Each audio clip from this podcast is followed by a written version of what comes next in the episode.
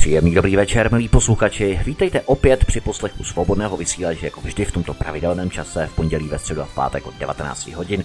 Od mikrofonu vás opět zdraví Vítek, jsem rád, že jste si nás naladili, což samozřejmě patří k vašemu dobrému vychování a k vašemu pontonu, že právě v tomto čase, anebo jakkoliv a kdykoliv ladí svobodný vysílač, protože přece jenom česká alternativa je potřeba, aby byla zastoupená v našem mediálním pole, je třeba ji samozřejmě podporovat a jsem velmi rád, že to děláte a že to budete snad dělat i nadále.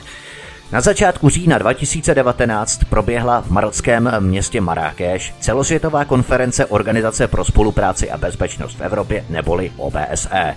Tato organizace všude po světě monitoruje průběh a regulérnost voleb v různých zemích. Karla Maříková, poslankyně Hnutí Svoboda a přímá demokracie, je vedoucí české delegace a vysíláme s ní programy o zemích, které za tímto účelem naštívila spolu s dalšími poslanci. Takto jsme s Karlou Maříkovou vysílali volby v Turecku, ve Spojených státech amerických, v Arménii, v Gruzii, v Moldávii, v Severní Makedonii nebo naposledy na Ukrajině. Tato organizace, jak jsem zmínil, uspořádala na začátku října tohoto roku v Marrakeši v Maroku celosvětovou konferenci a právě o ní si budeme s paní poslankyní stejně tak jako o samotném Maroku dnes vyprávět. Kájo, ahoj. Ahoj, zdravím tě. Možná salam alaikum, ne? Neučila se zdravit v Maroku takhle. Neučila, ale vím, že se odpovídá alaikum salam, ale to už znám hodně let. Takže uh, vy jste se zdravili anglicky, asi předpokládám, že? Anglicky, ano. Eh, já bych se tě chtěl možná úvodem zeptat, eh, jestli pak víš, proč se tato konference konala v Marrakeši. Protože si jistě všichni pamatujeme na pátý ročník Euroafrické ministerské konference o migraci a rozvoji, na které byla přijatá Marrakešská deklarace, proti které se postavilo pouze Maďarsko. A tato deklarace vyjadřuje podporu další masové migraci Afričanů do Evropy, a kterou měl podepsat i ex-ministr vnitra Lubomír Metnar. Ano, toť možná tak trošku reminiscence k minulému roku, pokud nikdo třeba zapomněl, tak abychom si lehce osvěžili paměť. Eh, odehrávalo se to vlastně v květnu 2018, takže na Marrakeš máme všichni takové nemoc příjemné vzpomínky, přece jenom tak proč OBS pořádala konferenci zrovna znovu v Marrakeši. Tuším zatím nějakou čertovinu. Eh, co zatím bylo? Proč v Marrakeši? Tak já bych to vzala úplně od začátku. To zasedání proběhlo pod názvem, který asi už uh, samo napoví role OBSE a jejich partnerů v podpoře eh, bezpečnosti v evropsko-středomorském regionu. A těmi hlavními tématy, by, tématy konference byly otázky jak environmentální, spolupráce, ekonomické konektivity středomorského regionu, ale také regionální spolupráce OBSE s africkými partnery v oblasti inovací a výměny osvědčených postupů. Konference se vždy konají v některé členské zemi. Maroko je členem OBSE a ty státy se vlastně střídají v pořádání zasedání. Pro Maroko si myslím, že to spíš bylo jako prestiž pořádat takovou akci, eh, než přímo záměr, co se týká OBSE. A z těch témat eh, se zřejmě chtěli pokusit vyvolat diskuzi eh, nad netolerancí vůči, vůči muslimům. Ale myslím, že se to, povíme si pak dál, úplně nepovedlo. To je možná právě zajímavé, proč se to právě konalo v Maroku, protože když se jedná o organizaci pro bezpečnost a spolupráci v Evropě, tak se to koná vlastně na africkém kontinentě. To je takový docela paradox, který mě zaskočil. Uh, tak jak říkám, Maroko je eh, členem OBSE a jedním z, tí, z těch témat byla právě eh, spolupráce s africkými zeměmi, takže uh-huh. myslím, že z toho důvodu se to tam konalo. Takže jste nechtěli navázat na tuto smlouvu, kterou jsem eh, před chvílí označil a nějak formálně se k ní třeba také připojit jako světová organizace, to vůbec ne. A to si nemyslím, spíše opravdu se chtěla otevřít diskuze k diskriminaci a netoleranci, což si myslím, jsem říkala, že se nepovedlo, protože jedním z těch eh, témat byl boj proti netoleranci a diskriminaci na základě náboženského vyznání a víry. A původně eh, ten program deklaroval zajímavé hosty a témata. A bohužel někteří nedorazili nebo přišli úplně jiný. A musím říct, že zrovna na tento, protože já jsem v lidskoprávní sekci, takže zrovna na, eh, na, na tuto část jsem se velice těšila, co nám třeba bude říkat učenec znalec islámu a odborník na právo šaria, ale bohužel, hm. jak říkám, nedorazil. Dopadlo to tak, že hosté nakonec přečetli nějaký svůj projev z papíru a, a ta diskuze k tomu byla opravdu minimální. A bylo znát, že to je opravdu ožahavé eh, téma a díky politické korektnosti se společnost prostě bojí otevřeně eh, na toto téma hovořit. Nutné podotknout, že na podzimním zasedání OBSE se žádná deklarace a nic neschvaluje. Jde o spíše o konferenci, kde jsou otevřena některá témata, eh, přijdou tam na ně pozvaní hosté a otevře se třeba k ním diskuze. Ono se to téma třeba otevře, ale honem rychle, protože to pálí, tak se přiklopí tou pokličkou, aby nahoru se nikdo nespálil, což bylo možná právě ohledně těch eh, náboženských menšin ve vztahu tady k muslimům a proto možná nedorazil ten učenec na právo šaria. Tak měl třeba nějaké důležitější eh, věci, třeba se v Maroku konala nějaká poprava, ale to je trošku morbidní humor. tak nevím, jestli se tam konala poprava, on je tam sice uh, trest smrti uzákoněn, ale mnoho let uh, se nevykonává. Výjimkou asi bude teďka uh, v případě uh, těch uh, dvou zavražděných turistek, uh, v tomto případě dostali, tuším, rozsudek smrti, ale ne, netuším, z jakého důvodu nedorazil. A říkám si, říkám, spíš to je ožávé téma a všichni se Jasně. otevřeně bojí o tom mluvit, hmm. že by třeba opravdu byli nařčeni, kdyby řekli svůj názor. Ač no, no, ten názor nemusí být nějak špatný, ale může to být přetočeno tak, že ten dotyčný je netolerantní. Takže dneska, dneska opravdu každý přemýšlí, co řekne. No. Je to, to zajímavé. Všichni chtějí otvírat ta témata, ale potom se každý na to bojí hovořit, takže vlastně to je jako kontraproduktivní. Všichni o tom chtějí mluvit, tak trošku se bojí, co vlastně o tom řeknu, aby náhodou je to nikdo nepřetočil, že byli netolerantní. Eh, my jsme spolu vysílali množství pořadů, ve kterých si jako vedoucí české delegace OBSE monitorovala volby v různých zemích, ale vlastně jsme si nepředstavili organizaci OBSE jako takovou. K čemu slouží? Jaký je její hlavní cíl? A zda je vůbec dobré mít podobně globalisticky orientovanou organizaci. Tak co je hlavní agendou OBSE vůbec? Tak OBS je organizace pro bezpečnost a spolupráci v Evropě. Je to největší regionální organizace, která se zabývá problematikou mezinárodní bezpečnosti. Združuje 57 členských států, a to jak z Evropy, Střední Asie, tak Severní Ameriky. Všechny orgány OBSE, včetně jejího parlamentního schromáždění byly vytvořeny na základě pařížské charty pro novou Evropu, která byla přijatá na pařížském samitu v roce 1990. Prvním zasedáním parlamentního schromáždění se konalo v Budapešti v roku 1992. Podzimní zasedání OBSE je pravidelná konference, která dává vlastně každoročně příležitost parlamentářům z celého regionu diskutovat o důležitých tématech v politicky, bezpečnostním, ekonomickém, environmentálním sociální a lidskoprávní oblasti a také pak o tématech vztahujících se k závazkům a hodnotám této mezinárodní organizace. Řekla bych, že to členství v OBZ je spíš, takové, je spíš jakási prestiž a to vůbec bych řekla ve všech takových, takovýchto podobných organizacích. Jednou z těch dimenzí, kterou se OBSE zabývá, je politicko-bezpečnostní hrozba. Víme, že Černá hora se před dvěma lety připojila do NATO, stejně tak jako se hovoří o Severní Makedonii, která by se měla připojit do NATO, což musí ale ratifikovat všechny členské státy NATO. Myslíš, že rozšiřování členských zemí NATO nezvyšuje bezpečnostní hrozby, když se Rusko potom musí následně koukat, jak se jim pod okny houfují vojska NATO, která se přibližují k jejich hranicím a tak dále, v podstatě být v klidu, nic nedělá to. No, jsou ty stíhačky, které létají podél hranic s Estonskem a tak dále, jako eh, jakési opatření, pozor, bacha, jsme tady pořád, my dejte si na nás bacha ale ty třenice tam jsou pořád eh, jaksi silnější, intenzivnější a tak dále. Ta jiskra vždycky může přeskočit každým dnem, každým týdnem nebo měsícem. Tak eh, jak se k tomu staví OBSE? Uh, tak já to řeknu tak, jak to, tak, jak to vidím nám. Já je to podle, uh, jak to staví se k tomu OBZ, je to čistě můj názor. Já si myslím, že je to e, záměr, aby vlastně NATO e, mělo čím dál větší území a přiblížilo se k Rusku. Myslím, že není rozumné řešení za každou cenu to členství rozšiřovat. Když vezmu právě tu severní Makedonii, o které si se zmiňoval, kde se e, zahraniční albánské etnikum permanentně a dlouhodobě radikalizuje, zejména z Kosova, ale i z Bosny, a to ve smyslu masivní islamizace. Například přední český expert balkanolog Přemysl Rosulek uvádí, že v posledních letech byla zaznamenána mezi Albánci v Makedonii zvýšená aktivita vahabistických kruhů, patrně podporovaná z Blízkého východu.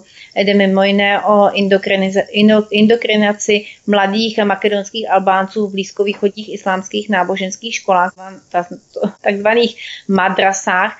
Výjimkou není ani jejich účast v bojích a válkách na straně takzvaného islámského státu. Tak nevím, jestli je třeba vůbec rozumné takový stát přijímat do NATO, a to nespochybňuji jako jejich nesmluvní a konkrétní boj Severní Makedonie proti nelegální migraci, kde určitě nesou tíhu jedné z hlavní migrační tras. Určitě musíme a máme pomáhat, já s tím souhlasím. A měli bychom tak činit možná ještě silněji a i efektivněji než dnes ale nemohu souhlasit třeba se vstupem této země do NATO. A vlastně došlo už v České republice k ratifikaci Severní Makedonie, respektive toho nástroje, aby byl přijatý potom do NATO, což musí schválit všechny členské státy NATO. Jak eh, proto hlasovala SPD? My jsme byli proti, ale parlament to přijal. Hmm. Ty jsi naštívila Maroko v rámci této celosvětové konference. Jaké základní bezpečnostní prvky bys definovala ve vztahu k této zemi z naší pozice? Hovoříme samozřejmě o migraci, kdy tu máme španělské ostrovy Ceuta a Melilla. Eh, přes které proudí masy migrantů, prolamují ploty. Měli jsme tady hodně zpráv, které popisovaly krimigranty, jakým způsobem konají útoky, naprosto masové útoky právě za účelem prolomení těch plotů a následným vnikem do Španělska. Ty španělští policisté vůbec neměli šanci je zadržet a tak dále. Padla tu řeč i o tomto bezpečnostním ohrožení, když má OBS primárně chránit Evropu tak marocké úřady se snaží být eh, partnerem v boji proti ilegální migraci. To, to se jim musí nechat. Maroko je jednou z nejvytíženějších transitních zemí, zároveň vzhledem k diaspoře v Evropě i významnou eh, zdrojovou zemí. Priority eh, současné marocké bezpečnostní politiky určují primárně dvě témata, a to je prohlubující se riziko šíření extremismu a terorismu v pouštních oblastech Sahelu a rostoucí vojenský potenciál sousedního Alžírska. Takže já si myslím, že oni se, oni se snaží určitě, co se eh, týká bezpečnosti, eh, otázka, jestli by proto mohli udělat ještě něco víc. Další dimenzí, kterou se OBS zabývá, je environmentální agenda. Mě vždycky fascinuje, jak všichni začnou bojovat za to životní prostředí jako lvy a přitom se sami všichni slétávají na hromadu konferencí ročně letadly, která vyprodukují množství hromadu CO2. Nepřijde ti to jako takové pokrytectví i ve směru k OBSE, stejně tak jako k dalším mnoha jiným organizacím? Tak já si myslím, že ten uh, vůbec ta tématika klima je dneska tak až určit, mezi určitými lidmi oblíbená, že je prostě zařazovaná na všech konferencích. Dle mého názoru je to téma prostě zneužíváno pro manu, manipulaci s lidmi, převážně mladými a taky prostě najdeme všude. Když tu, že bychom neměli jíst maso, chovat dobytek, pak nějaký bláznivý vědec napíše, že bychom měli jíst eh, lidské maso a to vše pro zachování klimatu, tak já se přiznám, že mě vstávají vlasy hrůzou, protože víte, dnes se nám tohle zdá jako nesmysl, nemožné, ale za deset let se to může stát skutečností. Že jo? Já uvedu příklad, teď na homosexuálech před několika lety chtěli registrované partnerství, tehdy nám přišlo, že to je nemožné, aby byly sňatky, souhlasili jsme, že chtějí registrované partnerství a vidíte, nyní je v poslanecké sněmovně zákon umožňující sňatky stejnopohlavních párů.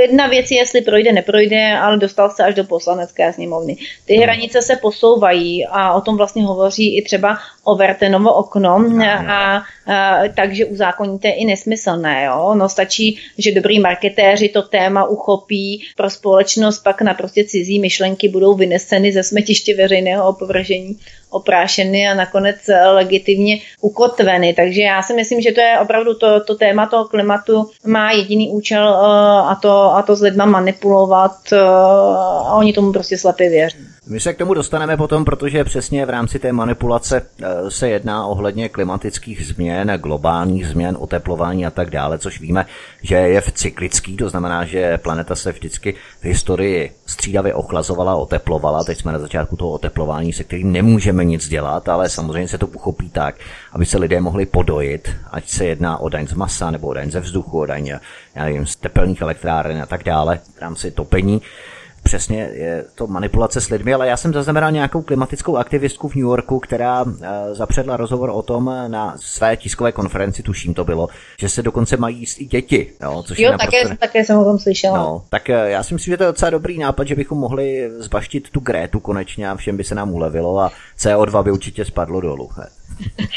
já bych o tom radši takhle nahlas moc nemluvila. Já určitě zastávám názor to, že k přírodě se moc, eh, moc hezky nechováme, měli bychom se k ní chovat četrněji, ale říkám, úplně se to převrátilo, vzali to do rukou marketéři a, a manipulují s lidmi. Úplně, úplně si myslím za jiným účelem, nemá to nic společného s klimatem. Ano. Ty jsi odletěla do Maroka 3. října 2019. Musela jsi si předem vyběhat nějaké speciální dokumenty pro vstup do Maroka? A nebo je to tak, jako když cestujeme na dovolenou do Tunisu nebo Egypta? Ty jsi samozřejmě i diplomatka, to znamená, máš diplomatický pas. Bylo něčím Maroko zvláštní v rámci, já nevím, byrokracie, administrativy a tak dále? Tak diplomatický pas sice mám, nemusela jsem teďka tuto výhodu využít, ale nutno podotknout, že ne do všech zemí i s diplomatickým pasem platí, eh, že nemusíte mít vízum, třeba do Ameriky nebo do Běloruska, i přesto, že máte držitelem diplomatického pasu, tak vízum mít musíte. Eh, do Maroko občan z České republiky nepotřebuje teda eh, vízum vůbec. Marokem má Česká republika bezvízový styk na dobu 90 dní, pro pobyt 90 dní. Do Maroko se tak můžete dostat snadno přímým letem dokonce z Prahy. Marrakeš, Praha lítá nízkonákladová společnost eh, Ryanair a délka letu já tuším, že kolem 4 hodin. Absolvovali jste třeba nějakou eh, přípravnou schůzi českých delegátů OBSE ještě na území nebo na půdě České republiky ohledně nějakých základních instrukcí, jak se chovat v Maroku, co dělat a co nedělat a tak dále, abyste ničím třeba nevybočovali nebo se zbytečně nevystavovali nějakým rizikům? Tak vzhledem k tomu, že se jednalo o podzimní zasedání, ne monitorování voleb, tak jsme žádnou takovou přípravnou schůzku neabsolvovali, ale já jsem si třeba zjišťovala, jak je to tam s bezpečností na ulici, přečetla jsem si několik pokynů, co se týká, týká oblíkání, ale šlo o běžné turistické pokyny, tím, že Maroko turistickou destinací, tak si myslím, že, že nebylo ani potřeba nějakých takových, jako, nějaké takové přípravy.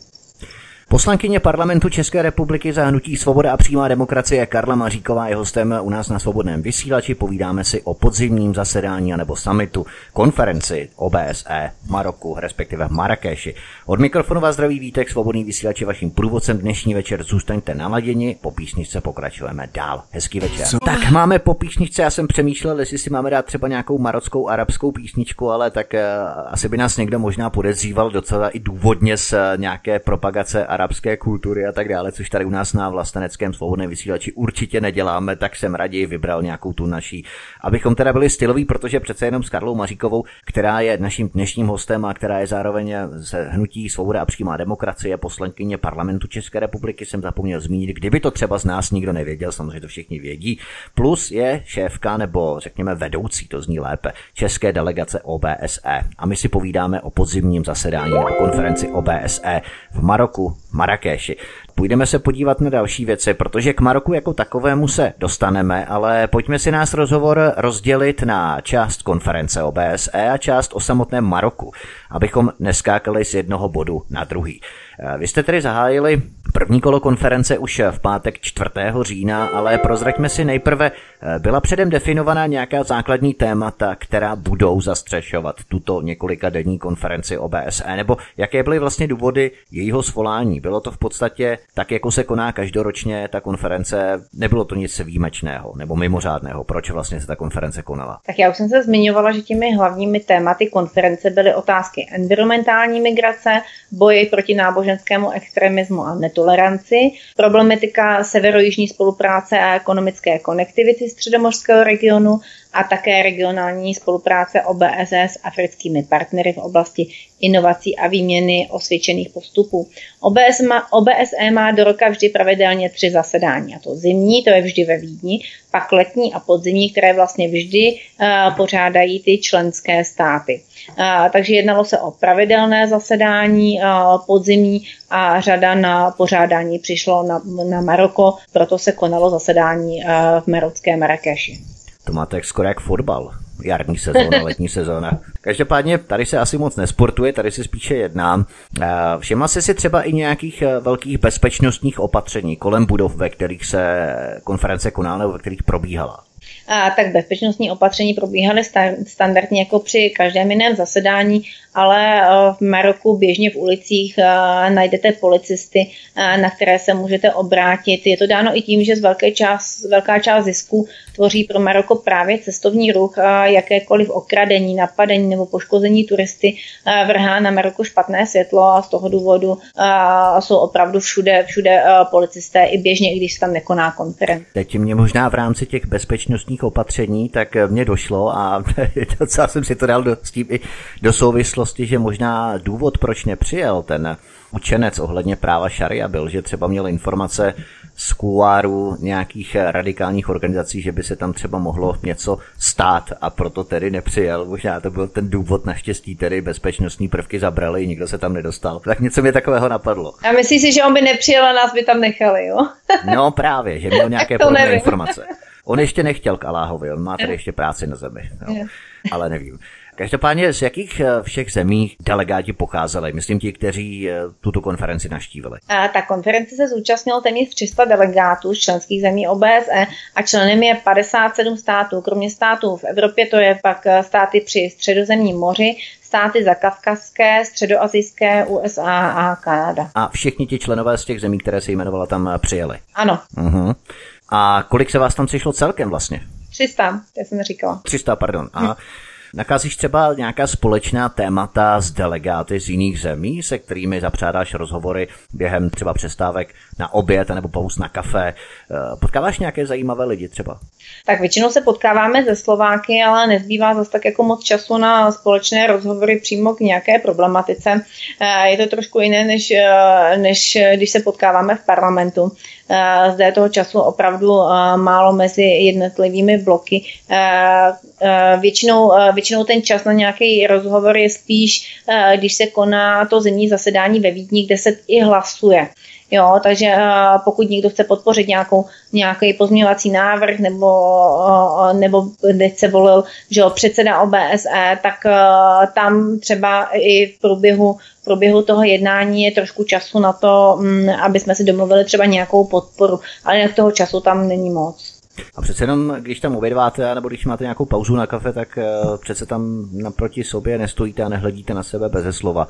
Uh, nacházíte třeba nějaká témata, nebo na jaká témata většinou konverzujete, protože všichni jsou asi třeskutě politicky korektní, tak uh, si musíš asi dávat pozor, abys neuklouzla, nebo už to tam o tobě vědí, že si ta kriminalizovaná disidentka v České republice, která razí národní politiku před tou globalisticky pojatou a tak už se k tobě i chovají, obcházejí tě třeba dokola, říkají pozor na ní, to je ta kriminalizovaná poslankyně, jo, bacha na ní. tak jak jsem říkala, ono toho času není na diskuzi moc, není žádná pauza na kafe, to bych chtěla říct. A je teda pauza na oběd, ale každý si musí oběd zajistit sám, takže Aha. není to, že bychom seděli v nějakých společných prostorech, obědvali a povídali si. A na některá témata s některými členy bych nevím, jestli jako asi by bylo vhodné si ani ani... Nějaký drby z OBS by mě ne, zajímaly z kouváru třeba. Ne, ne, tak není, říkám, není prostor na to drbání, ale uh, teda říkám, že s některými, některými členy bych se nedokázala představit, jakože na některá témata budu hovořit. Uh, někdy totiž i zvednutí v ruky při hlasování proti třeba nějakému citlivému tématu, když eh, jste proti, protože to téma je třeba moderní, zrovna in, uh, může být hodně troufalé a musím říct, že uh, vám to, pokud tak hlasujete, dají i ty, uh, ty ostatní hlasující značně najevo. Stačí pohledem. A ta politická korektnost prostě, eh, která si myslí, že chce dělat svět lepší, ale místo toho nás dostala naprosto do slepé uličky, kdy máme strach cokoliv říct. Hmm. Prostě je vidět i tady v OBSE a vlastně politická korektnost už je okruh povolených témat a ona stanovuje meze jak vůbec se o těch tématech smí hovořit a určuje, co se smí, nesmí říkat, jak se to smí říkat a nesmí se to říkat, kdo co smí a nesmí. E, prostě vytváří se pevná soustava nějaké hierarchie povolených a nepovolených názorů a skupin lidí, e, které je můžou nebo nemůžou vyslovovat a a vidíme to opravdu i na, i na těch zasedání, že se zavádí dvojí metr posuzování mluvy a hmm. jednání eh, podle toho, kdo je jejich nositelem a kdo adresátem. Nemyslím si, že by někdo věděla, nebo já nevím, že oni vědí, eh, že bych já byla kriminalizovaná a nijak to teda nepocituji. To jsou věci, které jsou absolutně nepřístojné, ale ty jsi si, myslím, v červenci tohoto roku stěžovala na sociální síti, že si naštívila, a teď nevím přesně, možná mě doplníš, nebo určitě mě doplníš, není to tak dávno, aby si zapomněla, zapomínají občané, ale poslanci snad ne Ale ty jsi byla v červenci, nevím, si naštívila Německo nebo Brusel nebo Francii. Někde se to konalo, nějaká konference, nevím, jestli přímo OBSE a tam právě byly ty podmínky nastolené úplně podobně, tak jak si popisovala teď. Kde to bylo?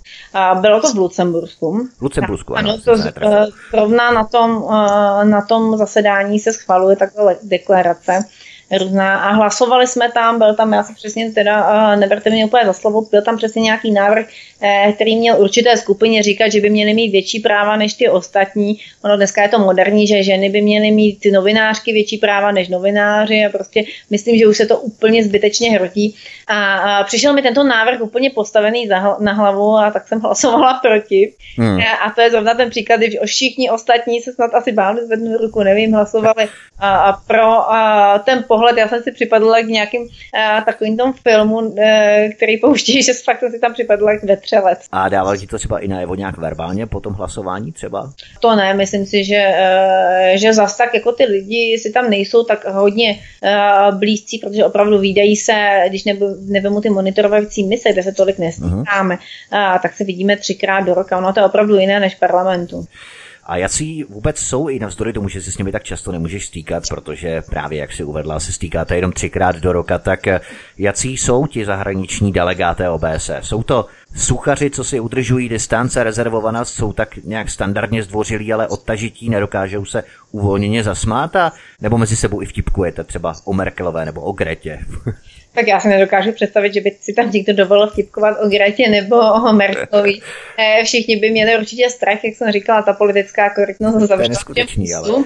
Ano, no. a nikomu to nedovolí, ale taky eh, my Češi eh, jsme v tomto trošku jiní. A nejen, že má, a umíme si z věcí udělat srandu eh, a naštěstí si pořád držíme takovou určitou tu svoji suverenitu. Otázka je, jak dlouho to bude, jelikož i my v České republice už pocitujeme takové omezování svobody slova a projevu máme tady zavedenou předsudečnou nenávist. Takže spíš bych řekla, že je otázka, jak dlouho, za jak dlouho se to dostane k nám. Už to tady trošku probublává právě v rámci toho institutu strpěnce, jak teď se aktuálně řeší, což je úplně okopírované z Německa. A setkali jsme se s tím poprvé vlastně s tím Afričanem, který znásilnil tu 16-letou školačku, že vlastně on měl také uh, institut strpěnce v Německu a byl vyhoštěn vlastně do České republiky právě z tohoto důvodu, takže to je něco neuvěřitelného, ale eh, převládají v OBSE spíše takový ti obstarožní prontosauři, kteří na všechny moralisticky cení zuby a rádi se na podobných konferencích poslouchají a opájejí se vlastní důležitosti, jak si tam naznačila, že se tam lidé soudí podle dvojího metru v rámci toho adresáta, v rámci toho mluvčího. A nebo ta věková skladba delegátů OBSE mládne a je tam zastoupená taková ta naše střední generace těsně pod 40 let eh, nebo kolem. Tak jak to tam vlastně je, když se vlastně porozhledneš po těch lidech? Jsou tam spíš jako mladší střední generace nebo starší? Tak já bych řekla, že většinou je to průměrný věk 50 a více. Ovšem názorově mě eh, to opravdu jako někdy překvapuje, eh, protože eh, ti lidé, čekala bych od takovéto věkové hranice, že budou názorově blížší třeba našim rodičům, uh-huh. ale naopak jako oni jsou názorově blíže té Evropské unii, těm sluníčkářům, že podporují tu gender ideologii, rovnost všech se všemi, jo, a to prostě vládne uh-huh. každé konferenci a názorově až na pár výjimek, neříkám, že úplně všichni, názorově je většina v souladu. Takže už jsou tím nasáklí úplně skrz na skrz, ano, ano. Durch. Hmm. Čím vás v Maroku krmili? Nemyslím tak ani politické fráze, když možná to taky, jak si teď eh, naznačovala, ale myslím spíš jídlo. Propašovali tam třeba organizátoři nějaké své národní pokrmy, třeba kebab eh, nebo případně kuskus, nebo skladba jídelníčku probíhala v ryze světovém konvenčním duchu, klasicky hranolky, burgery, ne chlebíčky, ale kanapky se teď moderně říká, ne jednohubky, ale už se říká finger foody, že eh, co jste konzumovali? Ty si vlastně řekla, že jste si jídlo museli zajistit sami. Tak co tak, tam bylo většinou k uh, Tak my máme vždycky zajištěnou snídaní v hotelu, to já musím říct, že teda většinou snídám uh, evropskou snídaní tak, jak jsem na ní zvyklá. Uh, jinak uh, v rámci toho zasedání je takové jako lehké občerstvení, kdy teda uh, tady bylo všude sladké, takže já musím říct, že i když já mám ráda sladké, tak už jsem ho pak nechtěla vidět. Ano, ano. Protože má člověk jako prostě v průběhu toho hlasování, než je nějaká, nějaké volno pouze na oběd hlad, takže jako, že se jenom přiživuje na sladkém, to, to nejde věčně. Uh, tak, jelikož jde o muslimskou zemi, tak není podáván nikdy alkohol. My si musíme zajišťovat, jak jsem říkala, jídlo sami mimo těch snídaních. Na výročních zasedáních máme pravidelně ty, ty státy prodáv, pořádají takové kulturní večery, kde, kde je občerstvení a připraví se kulturní program. Marko je taková jako specifická země, od toho se odvíjí i ta i ta strava a ne každému třeba musí sednout určitě, určitá typická arabská kuchyně. Nicméně já si myslím, že eh, se snažili být srdeční a pohostinní tak, jak to uměli eh, a určitě jsme za to vděční, že tam pořádali eh, tu konferenci, ať uh-huh. jak to bylo. Tak to jsme uspokojili naše, řekněme, světské potřeby, naše žaludky a pojďme se vyzdvihnout dále nikoli k nebesům, tak vysoko až nepůjdeme, ale k naší mysli, duchovním záležitostem. Pojďme se podívat k začátku konference k pátku 4. října. Jací řečníci vystoupili potom, nebo když se zeptám takto, podle jakého klíče se střídají řečníci na pódium. Kdybys tam třeba chtěla vystoupit například i ty a přednést bezpečnostní hrozbu v České republice v podobě Hamáčkova ministerstva vnitra a jeho předsudečné nenávisti, která se snaží gumovými paragrafy kriminalizovat tvrdě opoziční názory. Je to zcela legitimní? Uspěla být s tím, myslíš? A, tak takhle to vůbec nefunguje. Hosté, které vystupují, připravuje vlastně pořadatel, připravuje OBSE ten program. A členové mohou vystoupit jen v diskuzi. Nefunguje to tak, že půjdou a budou tam řečnit. Jo, takže nemyslím jo, si, že bych jo. tam s tím, jako jsou přesně daná témata, přesně daní hosté, které může ten pořadatel změnit. Eh, to je takové předpřipravené divadelko trošku, jak se, jo, protože každý ví, kdo tam bude, kdo ho tam pustí, koho tam nepustí, o čem tam bude mluvit. Ano, určitě dopředu se ví, o čem se bude mluvit a kdo k tomu vystoupí. Může se to změnit, ale zase eh, ten program eh, všichni členové dostanou a vidí, že, že vystoupí teda někdo jiný, když ho dostanou třeba v ten den a pak k tomu té, té tématice, až vystoupí všichni ti hosté, je otevřená diskuze a mohou se vyjádřit. To znamená, že kdybys tam chtěla vystoupit, tak musíš předem sdělit téma a nějaká jakási komise ti potom podle demokratických principů povolí, můžeš a nebo nemůžeš vystoupit? A, tak v rámci toho, toho zasedání to takto nefunguje. Prostě říkám, to OBS připraví ten program a pozve tam konkrétní hosty většinou z toho daného státu, Aha. Eh, kde se to pořádá, ti vystoupí. A ty členové mají eh, právo pouze eh, mluvit v otevřené diskuzi. Je to něco jako v parlamentu, aha. když je třeba zákon, že jo, k tomu zákonu se otevře diskuze a, a v rámci té diskuze mohou vystoupit, mohou vystoupit poslanci. Akorát tady to nefunguje, že by přicházeli k nějakému pultíku a přihlásí se, uh, přihlásí se z místa a jsou samozřejmě limitováni časem. A jak dlouho vlastně mohli vůbec eh, řečníci hovořit? Byla stanovena nějaká maximální délka projevu? Tři minuty. Tři minuty. Hmm. Tak to je možná lepší než eh, v Europarlamentu, tam je to jenom jedna minuta. Ale tak rozhodně zase horší než v poslanecké sněmovně, tam můžete hovořit třeba i 10 hodin, když na to přijde. No, někdy myslím si, že to je strašný, protože je dáno, že jo, psychologicky, eh, že ten posluchač eh, to vnímá jenom určitou dobu a mnohdy to bývá v parlamentu zneužíváno, že si tam téměř můžeš otevřít knihu a můžeš číst úplně k jinému eh, tématu a spíše to využíváno k obstrukci. Protože pokud má někdo nějaký projev, já si myslím, že kdyby to bylo třeba limitováno, já nevím, řeknu pěti, i kdyby byla velkorysá deseti tématama, a, tak e, se do toho času všichni, všichni určitě vejdou. A jaké romány jsi si přečetla během tvého působení v e, parlamentu České republiky? Tak já se přiznám, že žádné, protože já mám teda velký problém. Já jsem myslela, že během toho během toho vždycky zasedání udělám hodně práce, ale já mám strašný problém, protože v tom sále je hluk, eh, ten posluchač eh, u jo, jo. obrazovek nebo pokud to sleduje na počítači, to nevnímá, že? protože eh, jakmile mluví ten řečník, tak ten zvuk je snímán z mikrofonu. A vy hmm. vlastně slyšíte jenom to, co ten člověk říká. Když to my ne, my slyšíme i ten okolní ruch, jak tam ostatní poslanci chodí, mluví a já, teda pro mě to je strašně nepříjemné, jako u toho cokoliv dělat. Určitě mi to dělá problém, jako soustředit se na to, co ten člověk říká, ještě vnímat, co říkají všichni ostatní a poslouchat a ještě něco dělat. Tak já bych ti doporučil třeba, kdyby si, si sehnala knížku od Mária Puca, Kmotr, o mafii a přitom by si se mohla koukat třeba na sociální demokraty a tak dále. Možná by ti to šlo potom třeba. Dobrý, já se zkusím inspirovat. Pojďme se podívat eh, tedy dále k eh, této konferenci. Eh, v jakém duchu se nesly ty jednotlivé příspěvky, protože tyto konference podle mě většinou zdůrazňují nutnost existence sama sebe, to znamená podobných organizací, vyzdvihnou pohádkové úspěchy a nějak přímo vůbec nebo dokonce vůbec se nezabývají problémy uvnitř organizace, které je třeba zlepšit. Měla jsi podobný pocit z této konference, i když ty musíš být samozřejmě těžce loajální, kdyby se to náhodou doneslo ke špičkám OBSE. Můžete si dovolit nějakou porci kritiky i třeba na zasedání OBSE? Tak já bych začala od začátku. Vzhledem k tomu, že podzimní zasedání se odehrávalo právě v tom Maroku, tak hlavním tématem bylo, jak jsem se zmiňovala, diskriminace na základě víry. A tam uh, prostě byli všichni řečníci opatrní v tom, o čem hovoří. A myslím, že tam bylo třeba možná i trošku teďka zklamání, že od toho všichni očekávali uh, víc. Jinak, uh, co se týká OBSE, tak uh, OBSE já si myslím, že nevyzvihuje, co všechno udělala. Ten, ten princip je takový, že Eh, že eh, schválí jednou za rok že jo, nějakou deklaraci a ona pak dává doporučující stanovisko těm členským státům. Není to nic, co by dělala jako Evropská unie, že to nakazuje, že musíš, musíš přijmout uh, nějaký zákon nebo nějakou vyhlášku Evropské unie, ale ona vyloženě doporučuje na základě schody těch členských států, jak by se k dané problematice měly postavit. To, jestli se ten stát postaví, tak nebo ne, je už na něm. A o čem jste tedy hovořili v pátek? Jaké byly ty zásadní body, se kterými přispívali jednotliví řečníci a které vlastně protkávaly většinu jejich projevů? Protože tam byly ty tři dimenze, z nich jedné sice neúčastnila ohledně spolupráce afrických zemí, k tomu se potom ještě dostaneme, ale bylo tam něco, co protkávalo nebo co protínalo tu konferenci jako celek? A, tak v pátek bylo zahájení a pak jsme si rozdělili jednotlivá témata, protože i v OBSE jsou výbory.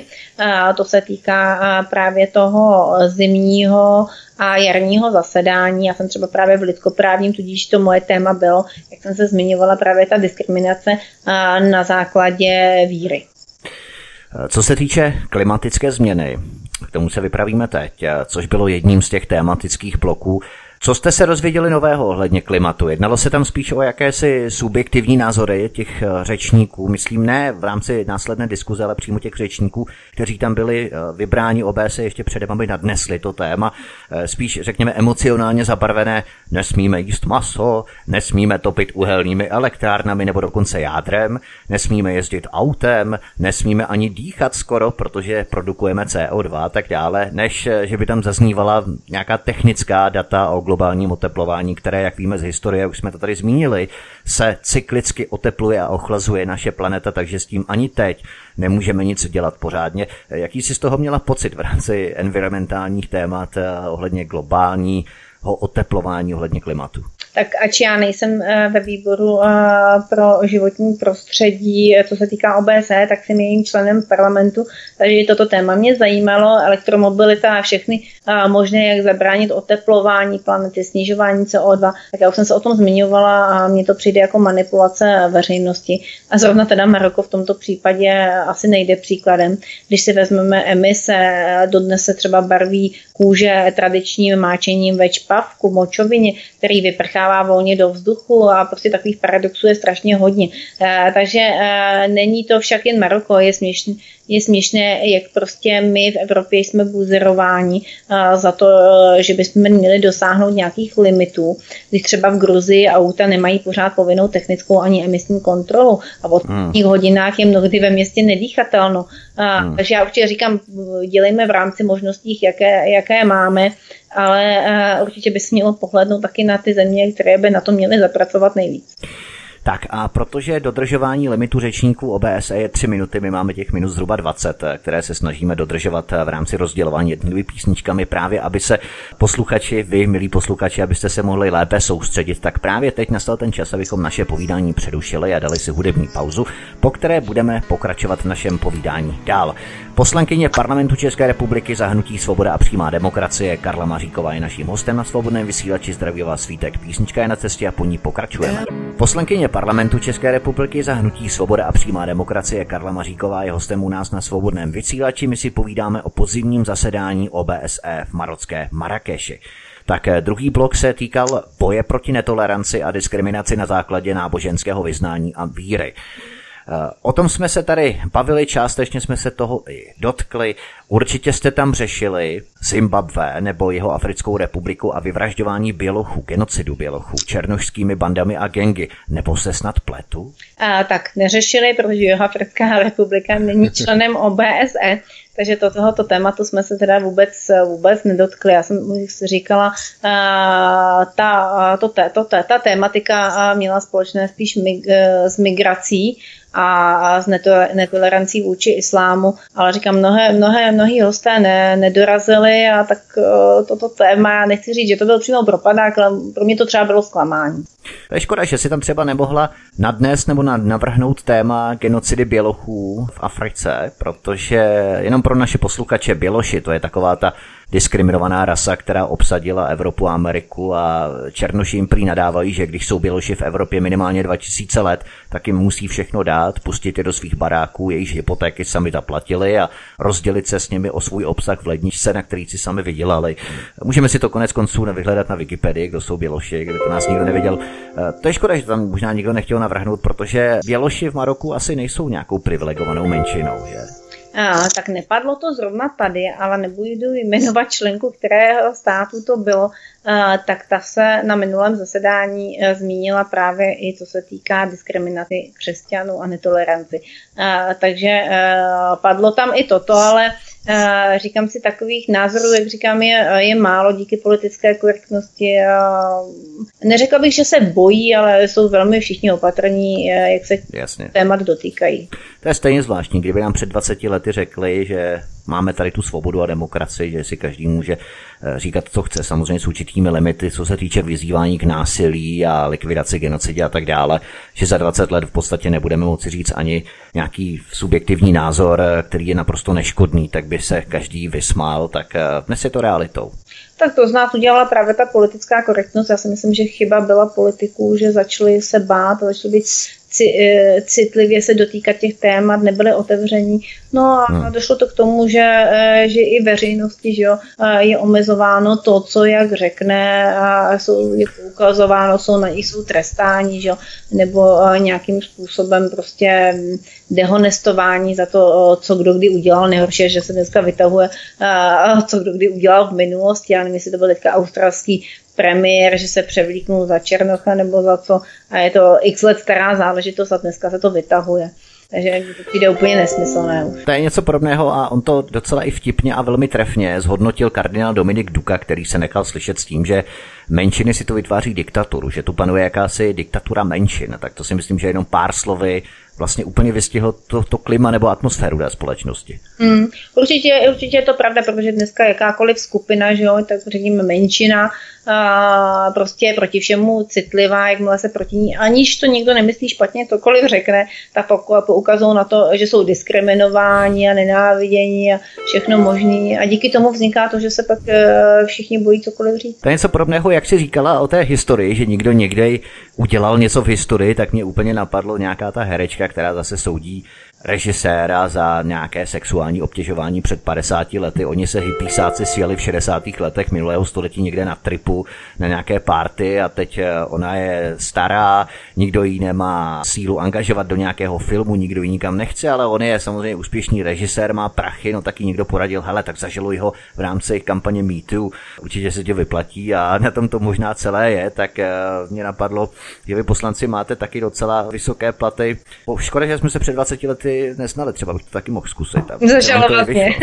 A tak otázka je, jestli bych ti prováděla něco špatného. to je taky pravda. Pojďme se podívat dál. V rámci této konference, jaký jsi z ní vlastně měla dojem, nebo získala dojem, protože v soudě podle dimenzí, kterých se OBSE dotýkala, tak si tam asi všichni notovali a libovali v lidských právech a nekonečném omílání životního prostředí. Bylo tomu tak? Aha, tak já bych řekla, že to, co se týká lidských práv a životního prostředí, to je teďka omílání všude, eh, nejenom na konferencích OBSE. A eh, vzhledem k těm deklarovaným hostům právě v té lidskoprávní sekci, kteří eh, nedorazili, a, tak to bylo asi trošku jako zklamání, že ten program vypadal, že bude opravdu jako zajímavý. Ale znovu se vrátím k tomu, přišlo mi to, že se prostě té tématiky báli dotknout. Co tě asi nejvíc z té konference zaujalo, když bys měla zdůraznit jeden, dva příspěvky, které udeřily, tak říkajíc, řebík přímo na hlavičku? Byly nějaké takové vůbec? Ne, já říkám, zase já se zase vrátím k tomu, já jsem se těšila, já jsem se to tady dokonce připravila, abych to viděla, protože přiznám se, že arabsky neumím, takže Jasně, uh, uh, si to já taky neskoro Ale bylo v no. deklarováno, že přijde generální tajemník Mohamedovy ligy marockých ulama, což je učenec, znalec islámu a islámského práva, který vykládá také právo šaria. Já jsem se docela těšila na to, co on nám tam bude říkat. Uh, a to teď nemyslím ironicky, ale opravdu mě to jako zajímalo. Uh, ano, rozumím. Co, uh, a on bohužel nedorazil, jo, tak to bylo ještě s některými hosty, uh, takže um, asi to očekávání bylo větší, než pak jaká byla realita. Eh, řešili jsme pátek, eh, pojďme se podívat na sobotu, případně i na neděli, abychom to tady vzali trošku zkráceněji 5. 6. října, protože se v tento den na podzimní konferenci OBSE řešilo Turecko. A to mě, to mě zajímá, a protože se ta konference konala o víkendu 5. 6. října, to bychom měli zdůraznit. Neřešil se tam ještě tedy vojenský vpád, pramen svobody, nebo jak se to jmenuje, eh, turecké armády na území Sýrie a následná genocida Kurdů na Rožavě, protože ten začátek toho konfliktu byl byl o pár dní později, až eh, minulou středu 9. října. Ta konference byla 5. 6. října 456. Ale na konferenci OBSE se řešilo, že Turecko ústy Erdoana totiž pohrozilo, že pokud nebude tureckým občanům povoleno cestovat do Evropské unie bez víz, tak znovu otevře dveře masové migraci do Evropy. Jak OBSE uchopila tohle téma? Zazněly tam nějaké tvrdě kritické příspěvky vůči Turecku? Tak vzhledem k tomu, že ta konference, jak jsme se už bavili, měla striktní témata, a v tomto případě šlo o jenom prohlášení jedné nejmenované členky a nemůže se na, pod, eh, na podzimním zasedání nějak hlasovat nebo přijímat jakákoliv usnesení, tak vlastně tomu nevznikla ani diskuze a vzhledem k tomu eh, prostě nebylo možno, jak říkám, nebylo možno odhlasovat ani nějaké usnesení nebo doporučení, eh, nic takového. A do jaké fáze myslíš, že Evropa bude chtít tureckému vydírání ústupovat, eh, když se tady budeme bavit čistě na subjektivní formě tvých eh, názorů jako poslankyně České republiky bez ohledu OBSE? Tak Evropa se v současné době že bojí, bojí další vlny migrace, takže bude ustupovat. Eh, dokud ona bude ustupovat, tak Erdogan bude vydírat. Ale já si myslím, že Evropa asi se, nechci, být, nechci mít špatnou prognózu, ale Evropa se bude bát postavit se Erdogan, Erdogan, Erdoganovi a říci, eh, že takhle se nám to nelíbí, takhle to nebude. Myslím si, že on bude dál vydírat a Evropa bude platit. Takže taková ta silácká prohlášení europoslanců na domácí půdě nebudou posílena nebo jak si transformována do nějakých eh, hlasování europarlamentu ohledně přijímaných opatření, které by měly zamezit tomu vydírání. No nutné podotknout, že Evropský parlament sice hlasuje, ale rozhoduje Evropská komise, takže... Ano, ano. ano. A, a jaké tam je složení v tom Evropském parlamentu, jestli bude mít sílu vůbec e, něco prohlasovat. Hmm. Eh, proč myslíš, že Turecko nevrátí těch 3,5 milionů uprchlíků zpět do země jejich původu a místo toho tyto Syřany, Afgánce a Iráčany využívá jako rukojmí a vlastně prostředek k vydírání Evropy? Tak jak už jsme si řekli, Turecko, hm, Turecku se prostě uprchlíci hodí, využívají jako rukojmí k vydírání a to jedno, jestli jde o vízovou povinnost nebo prostě jakékoliv jiné zájmy, oni si za pár měsíců najdou zase třeba jiné ale jim, oni jim nespůsobí, nespůsobují žádné extra problémy a prostě jim se to hodí. Tak, eh, to jsme dořešili tady konferenci, která proběhla 5., 4., 5., 6. října tohoto roku 2019. Jednalo se o podzimní konferenci konanou v marocké Marrakeši. A pojďme se podívat na samotné Maroko. To je ta druhá část. Jak jsem říkal v minulém vstupu, že se podíváme nejprve na samotnou konferenci, abychom si to rozdělili tak nějak systematicky, protože já nerad přeskakuju z jednoho tématu na druhé. Mám rád všechno přesně systematicky, hezky, pěkně poskládané. Takže jsme si naskládali konferenci a teď se pojďme podívat na samotné Maroko. Když je Maroko muslimskou zemí, přesto marocké úřady zakázaly v roce 2017 výrobu, prodej a nošení burek. Eh, musela si postoupit eh, nějaké zvláštní přípravy, co se týče tvého dress kódu na samotné konferenci, anebo tam panoval standardní eh, západní styl oblékání? A, tak já jsem si do kufru balila převážně teda dlouhé šaty a trika, které měly zakrytá ramena. A do ulic samozřejmě můžete vít i v tílku, ale já si nemyslím, že je to úplně jako bezpečné, e, nebo je, přijde mi zbytečné Jasně. úplně provokovat. Jenom všichni víme, že jsme prostě jeli do muslimské země a, a jinak v zemi neplatí žádná striktní pravidla, a jak by se měl kdo oblékat. Takže jak to probíhalo na ulici, vy jste asi byli ubytovaní v hotelu ve čtvrti, ve které jsou asi zvyklí na západní styl oblékání. Přesto musela si se nějak eh, přizpůsobit, když jsi byla návštěvnicí v jejich zemi na té ulici, si tedy využívala ten šatník, který jsi měla připlavený v kufru, to znamená dlouhé sukně a tak dále. Já jsem, jak jsem se zmiňovala, je nutné prostě mít na paměti, že ta země je muslimská, ono, i když je to čtvrť, kde jsou, ne, neřeknu hotel na hotelu, ale ty hotely jsou poblíž, tak ty pravidla některá je lepší dotržovat, co se týká oblíkání žen, ale třeba i co se týká konzumace alkoholu. Ženy by měly nosit, pokud se chystají do města v sukni pod kolena, zahalená rámena a vyhnout se tak na ulici případným problémům, ale říkám, není to povinnost, je to spíše doporuče, doporučení samozřejmě čím vyzývavější to oblečení a to říkám i co se týká nošení třeba hmm. perku nebo nějakého drahého oblečení, tak tím víc na sebe upozorňujete teď ohledně toho alkoholu, tak jsem si uvědomil, že by možná někteří poslanci měli problém, kteří nasávají v poslanecké kantýně, tak by měli problém naštívit tyto země, možná abstinovat několik dní. Nemáš ten pocit? tak v poslanecké kantýně se nepodává alkohol. To je taková... Už nepodává? Nepodává se alkohol v poslanecké kantýně. A Já si myslel, že ano. To jestli má, určitě by to byl problém pro kohokoliv, kdo má problémy s konzumací s alkoholem. Padla tu zmínka o zákazu výroby, prodeje a nošení burek. Jak se to projevilo na ulici? Odrazilo se to třeba nějak v procentuálním zastoupení těch žen, které tuto svrchní část oděvu nenosily? tak marocké úřady sice zakázaly, jak se říkal v roce 2017, výrobu, prodeje a nošení burek, a tedy svrchního, svrchní vrstev oděvu, jenž vyznavačkám některých, e, e, některých podnoží islámu zakrývají celé tělo, včetně obliče. Důvodem opatření je podle úředníků potřeba zvýšit bezpečnost. Zákon se nevždy ale dodržuje. Pro e, představitelky marockých žen je zákaz burky významným krokem v boji proti náboženskému extremismu. Zákaz naopak vyvolal ale nevoli u tamních salafistů a dalších muslimských tradicionalistů. Ti se zase obávají, že omezení bude rozšířeno i na vlastně nikáby, což jsou oděvy ponechávající nositelkám úzký průzor. Zákon se však nedodržuje. Na ulici běžně potkáte ženy nosící burky. Policie to nijak neřeší s obavou, že by za to ženy byly pak doma třeba persekuovány. Otázkou je, že pokud máte zákon, který nedodržujete a netolerujete, tak jak pak budete přistupovat k ostatním zákonům? Takže se jedná čistě o formalistický zákon, který není nějak v praxi vymáhaný. Tak asi tak bych to řekla, je to dáno tím, že tam dochází prostě, chtěla bych říct radikalizaci, ale ten islám tam nabírá úplně, úplně jiným směrem, je to možná dáno in, investicí Saudské Arábie a výstavu, výstavbu hmm. muslimských škol. A chtěli zamezit tomu asi, aby se ženy zahalovaly, protože když budeme 30 let zpátky, tak ženy tam chodily normálně běžně odhalené ale eh, tím, že ten zákon prostě se nedodržuje, eh, není to nějak jako, nějak to policie třeba eh, nekontroluje, nejsou za to žádné pokuty nebo postihy, tak nikdo nemá ani potřebu to dodržovat. A jak to bylo vlastně, když jsi šla ven, rozlížela si se po lidech na procentuálním zastoupení žen, které ty burky měly, neměly, anebo třeba které měly hijáby, nikáby. Jak to tam vlastně bylo mezi těmi ženami?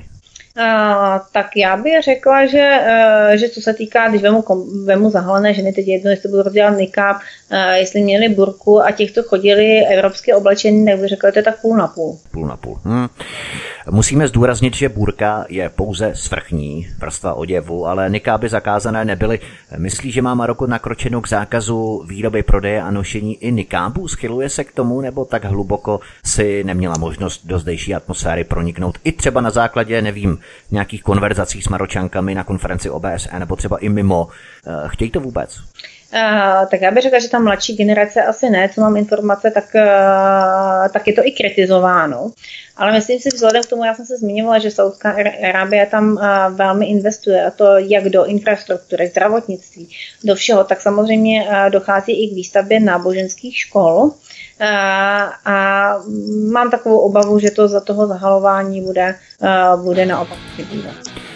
Poslankyně parlamentu České republiky za hnutí Svoboda a přímá demokracie Karla Maříková je hostem na svobodném vysílači. Povídáme si o podzimním zasedání OBSE, které jsme měli dříve. Teď si povídáme o samotném Maroku. A o Maroku si budeme povídat i po písničce a vrhneme se třeba i na trest smrti. Takže pokud chcete zůstat a něco se nového dozvědět, myslíme to smrtelně vážně, zůstaňte s námi. Hezký večer. Karla Maříková, poslankyně za hnutí Svoboda a přímá demokracie, je stále naším hostem u nás na svobodném vysílači a jak jsem před písničkou písničkou vás varoval a pokud se nebojíte, tak zůstaňte s námi dál, protože se budeme bavit o trestu smrti. Ale ne u nás, ale v Maroku. I když možná u nás, pokud by byl zavedený, tak by o pár Čechů bylo také méně, ale to tu teď nebudeme řešit.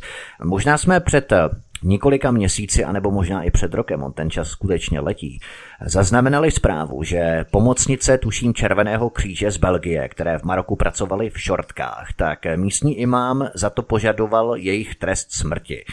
I když mě trochu škodolibě napadá, možná škoda, že se to nestalo, protože by konečně Doroty z neziskovek dostali ochutnat tu pravou toleranci od muslimů. E, nicméně to mě přivádí k otázce, co Maroko a trest smrti. Uplatňuje se v Maroku? Trest smrti, jak já jsem se zmiňovala, je, je v Maroku pořád uzákoněn, ale mnoho let se nevykonával. Výjimkou bude asi nyní případ těch dvou zavražděných turistek. E, v tomto případě bude z největší pravděpodobností trest smrti Mám ale takovou informaci, že někdy je lepší v Maroku získat trest smrti, než třeba 35 let vězení ve věznici v Atlasu, která se nachází někde vytesaná ve skále, kde dostanete jenom vodu a chléb a zbytek jídla vám tam musí donést příbuzní. A přece jenom cesta tam není zrovna příjemná, takže Otázka je to, to, aby, to by asi nechtěl nikdo z nás, to je pravda. Ale v souvislosti s těmi dvěma zahraničními turistkami, jaký incident se tam odehrál? Máš nějaké informace, blížší informace, podrobnější, co se tam vlastně stalo? Uh, mám jenom ty, co proběhly v médiích, takže nemám žádné blížší informace. A co proběhlo v médii? Protože já ani nevím to, a možná mnozí z našich posluchači nevědí, tak kdyby se nás vpravila aspoň do toho základu, co se tam stalo. Já si myslím, že ten případ byl dostatečně zmedializován. Tu dvě uh, turistky ženy se vydaly uh, právě uh, na, uh, na jako turistický výlet uh, do, do hor markešských, do Atlasu, uh, kde byli uh, přepadení a zavraždění islamisty. Uh, takže o tento případ jde a myslím si, že uh, tady je dobré zmínit, že asi já, já vůbec jako pozastavuji nad tím, že se tam vydali dvě samotné teda ženy, jo, uh, protože i když jsme řešili uh, pohyb pohyb v marrakešských ulicích, tak vždycky je lepší, když tu ženu doprovází z bezpečnostních důvodů muž. Já nechci říct, že uh, ty ulice Marrakeše jsou nebezpečné, ale vzhledem k tomu, že jde o muslimskou zemi, tak uh, pro ně to má určitě jiný význam. V rámci trestu smrti tak v Maroku jde přece jen o výjimku. Trest smrti tam není událostí, která se odehraje několikrát ročně. Uh, za co všechno může být trest smrti uložený? Jsou tam nějaké důvody, za co vlastně může být ten trest smrti uložený? Já přiznám se, že takto blíže, uh, blíže nevím. Opravdu ten trest se mnoho let nevykonával, toto je výjimka. Eh, možná, že jde i o to, že eh, to šlo o zahran, zahraniční, že, zahraniční oběti. Mm, to byl exponovaný případ. A, takže tam byl určitě ten, ten případ je medializovaný, je tam mnohem větší a, tlak. Tím nechci říct, že by třeba ten trest nedostali, kdyby se jednalo o místního občana nebo občanku, těžko říct, ale určitě tam dochází, tak jako v každé jiné zemi, eh, k vraždám nebo k zabití a pokud je to víceméně trest výjimečný a není, není tam aplikován, tak eh, si říkám, jestli to opravdu skutečně nejde o to, tím, že to byl zahraniční, zahraniční oběti a případ byl opravdu velice medializován. Jak jsou tam lidé usmrcení? Počítám, že středověké metody ukamenování k smrti, ty se praktikovaly pouze na ženách. Je tam nějaká univerzální metoda usmrcení, nebo trochu taková morbidní To je morbidní otázka. otázka. Já teda, já Nevíš. říkám, protože si tím nejsem úplně jistá, jestli to tak je, jak, jak si to myslím, ale mm, eh, nevím o tom, že by tam jako se kamenovalo, nejsme v Saudské Arábii, takže určitě tam nic takového neprobíhá. A ty tresty smrti tam asi nejsou vykonávané ani veřejně, není nějakou veřejnou událostí, že je Maročané považují za nedělně odpolední kratu chvíli, vezmou děti, manželky do čutory čaj z marocké máty, nějaký ten kebab a jdou se mrknout na veřejnou popravu, to tam asi takhle nefunguje. Že? Asi si nemyslím, že by to tam eh, fungovalo tak, že by to byl jako odstrašující případ, že by to udělali veřejně, asi, asi těžko, myslím si, že by to pak bylo medializovat. Ano, ono přece třeba ta Saudská Arábie je trošku něco jiného eh, než Maroko. Maroko je tomu světu přece jenom otevřenější. To myslíme tady smrtelně vážně, jak jsme řekli. Tak eh, pojďme se vypravit dál. Kam všude si se podívala v Marrakeši? Do jakých částí si se měla odvahu vypravit? Ne už jako odvážná školečka, ale jako odvážná poslankyně. Eh, tak toho času zase nebylo tolik. Ono většinou my využíváme čas po tom příletu a před odletem a nebo ve večerních hodinách. My jsme navštívili eh, místní tržnici, a pak tradiční barvení, zpracování kůží, jak jsem se zmiňovala, které se pořád máčí v močovině. Je to teda neuvěřitelný zápach a pak jsme prošli vlastně uh, centrum Marrakeše, viděli jsme třeba mešitu Kountoumbia. Ty jsi se pohybovala po Marrakeši pěšky nebo jsi si brala taxík třeba, když jsi se chtěla vypravit eh, do nějakých vzdálenějších čtvrtí Marrakeše?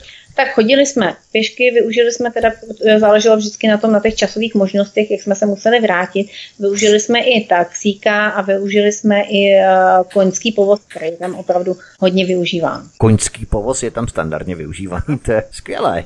Nějakou městskou dopravu si nevyužívala třeba. Koňský povoz byla městská hromadná doprava. Ne, ne, jezdí tam i autobusy, bohužel jsme zde jsme je nevyužili, ale běžně v zemích, které navštěvujeme, je využíváme. Ono tak poznáte lépe, lépe tu kulturu. Ano. A zde ale přece jenom je člověk jako hůře orientovaný díky, díky arabštině, kterou by jako neznáme, eh, co se týká jízdních řádů, čísel, že? a to, mm, takže eh, tu městskou dopravu autobusy jsme nevyužili tentokrát. Já jsem kdysi slyšel, že nejlépe se pozná kultura dané země tak, že naštívíš eh, veřejné záchodky. No. tak se to nejlépe pozná, jo. Vlastně ta kultura, jak dodržuje hygienu, jakým způsobem uklízí. To je takový latmusový papírek prostě podle toho, jak se chovají, ale to je asi taky hodně individuální. Tak já se přiznám, že v Maroku jsem teda veřejné záchodky nevyužila měla jsem to, eh, nevím, jestli to štěstí využít v jiné arabské zemi veřejné záchodky, ale musím říct, že mezi tím, uh, mezi tím uh, co jsem projela několik zemí, kde jsme monitorovali, tak jsem také byla nucená využít některé veřejné záchody, a, a které byly teda pořád dírat do země, takže myslím si, že by mě nepřekvapily ani veřejné záchody v Maroku. Mm, ty už jsi si prošla opravdu veškerým komfortem toalet až je úplně do té nejhlubší úrovně, ale to, to nebudeme rozvádět.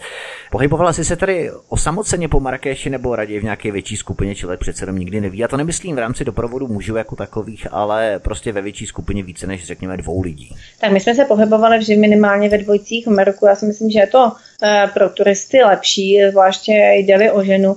A říkám, musíme mít na paměti, že jde o muslimskou uh, zemi, ono je to dneska lepší přece jenom i i v Maroku, které je turisticky otevřenější eh, více než, eh, teda pardon, třeba mm, v Egyptě nebo eh, v Tunisu, tak je to stejné a ty jsou přece jenom turisticky otevřené více než Maroko.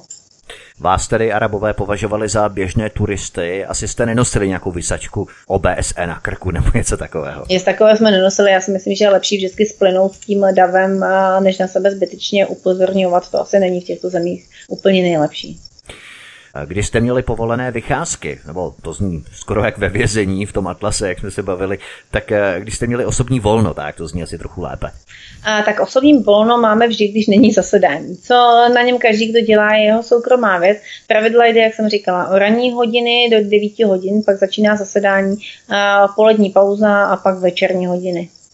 Musíte hlásit nějak odchod a předpokládaný příchod, eh, nebo to někde evidovat, kdyby se náhodou třeba někdo ztratil ve městě, aby se na to nepřišlo třeba až další den? Tak nic takového nefunguje. Předpokládá se, že všichni jsou dospělí a zodpovědní. Eh, jezdí tam většinou že nějaké eh, kolektivy z daných těch zemí, takže určitě je dobrý, pokud se někdo vydá někam sám, že to aspoň někomu řekne, že se někam vydal, ale jinak není nutné to někde hlásit.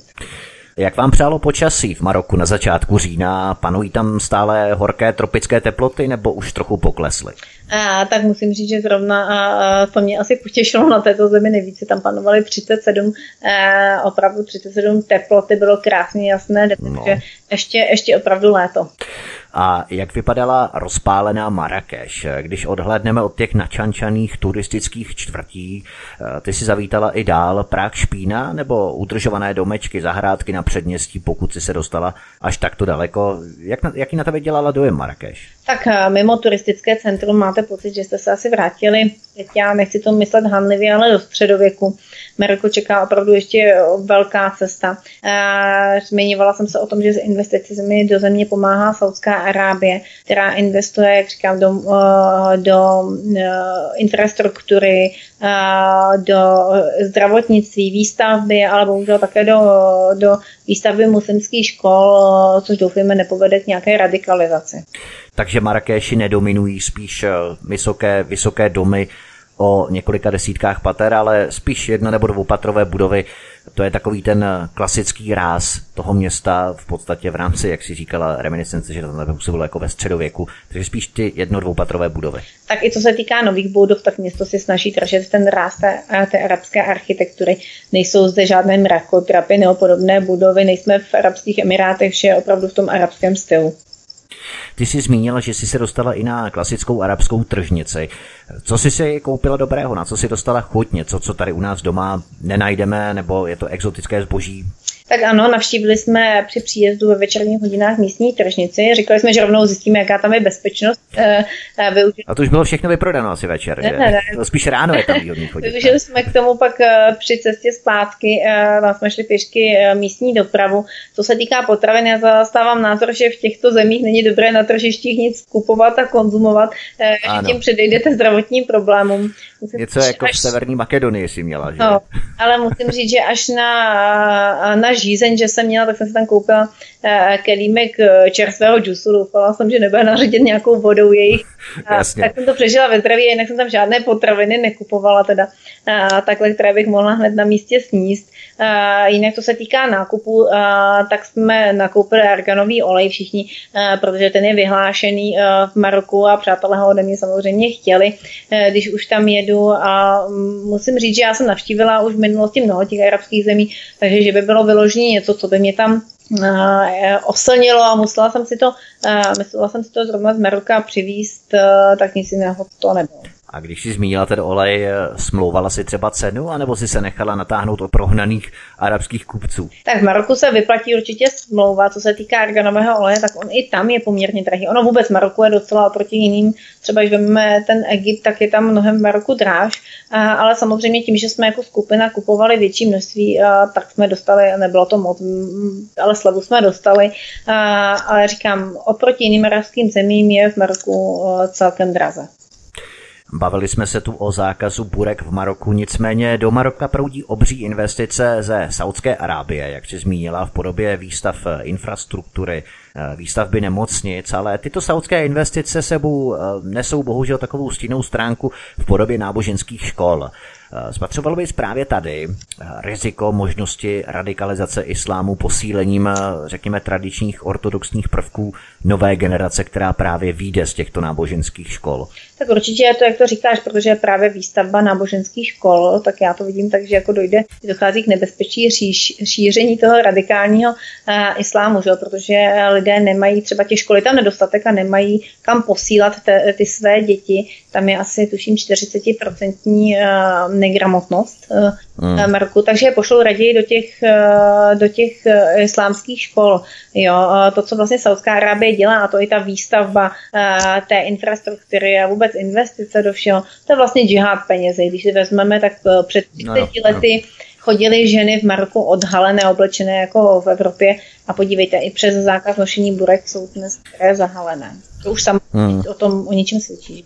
Oni to mají velmi promakané, ti islámisté. Oni vědí, že vlastně musí útočit na první prioritu, to znamená vychovávat novou generaci. A tu vlastně mohou ovlivnit úplně až od plenek, řekněme, je, je vlastně jejich rodiče, protože pokud jim poskytnou zdarma školu, ale zase samozřejmě jim budou vymývat mozky v podobě toho džihádu a těchto ortodoxních tradicionalistických prvků teokratických v rámci islámu, takže vlastně to, co nám dá někdo zadarmo, tak to úplně tak zadarmo není. Hmm, je to tak, no. Hmm. Něco za něco vždy. Každá přesně. služba má pak nějakou protislužbu. Přesně tak, přesně tak.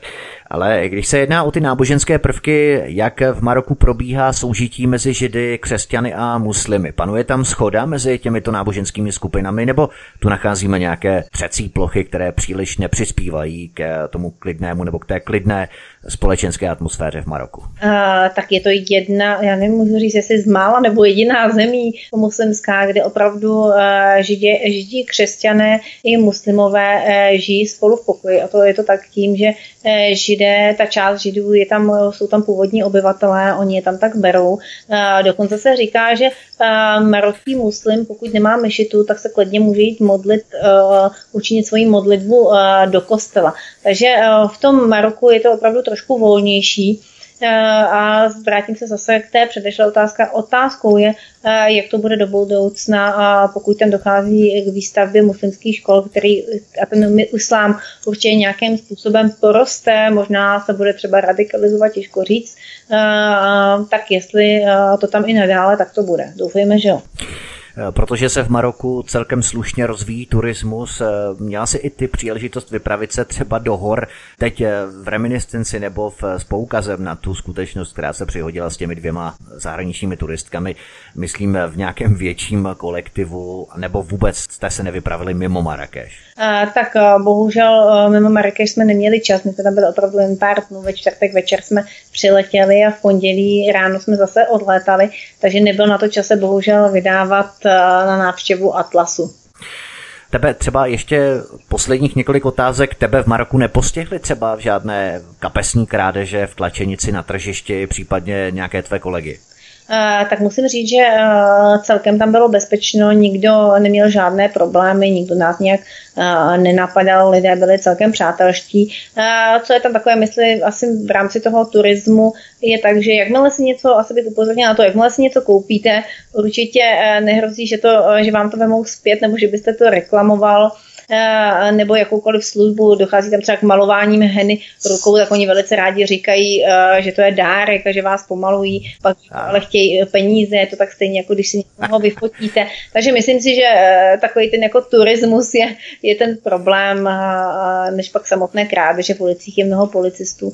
Takže relativně, pokud dodržujete nějaká jako pravidla, nechodíte vyzývavě oblečení, nenosíte drahé šperky, drahé kabelky, něco, s čím na sebe upozorňujete, tak si myslím, že minimalizujete ty problémy, které by mohly přijít.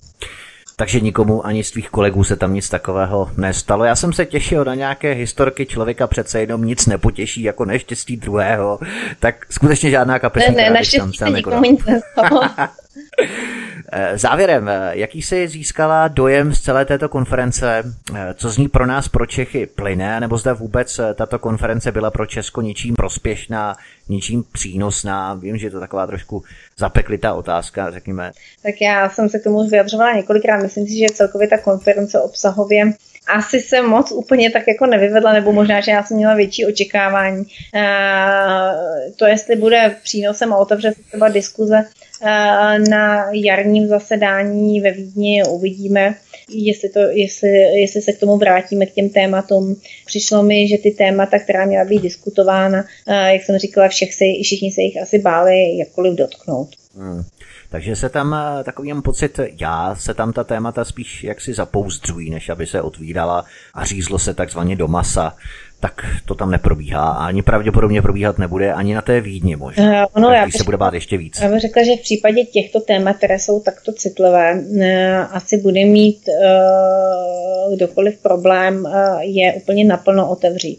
Uh, jak říkám, politická korektnost a rovnost všech se všemi a bohužel eh, zahnal názorově všechny do kouta, protože opravdu všichni mají už obavy, aby nebyli nějak eh, persekuováni nebo, nebo trestáni třeba jen za názor, aniž by to třeba mysleli jakkoliv špatně. Totalita, diktatura menšin.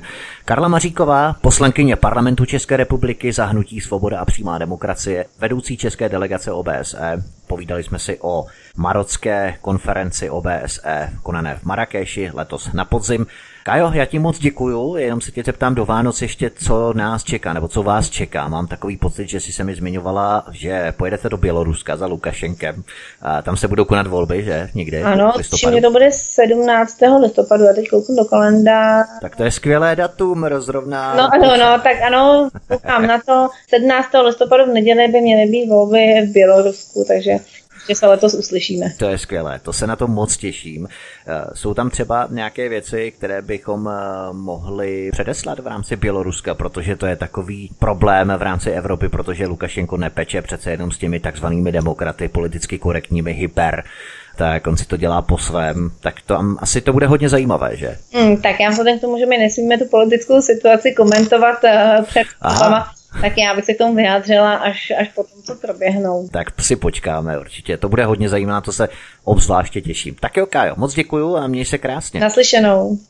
Tento i ostatní pořád si, milí posluchači, můžete stáhnout nejenom v archivu svobodného vysílače na stránkách svobodný vysílač.cz, ale můžete se vypravit rovněž i na můj YouTubeový kanál youtube.com lomeno c lomeno radio sv studio Tapin Radio po případě si najít Karla Maříková na eh, YouTubeovém vyhledávači a můžete si samozřejmě přidat odběr i tohoto kanálu, kliknout na symbol zvonečku, aby vám chodily i upozornění e-maily na nový pořad, který bude umístěn v rámci našeho programu, abyste konec konců nic nového nezmeškali.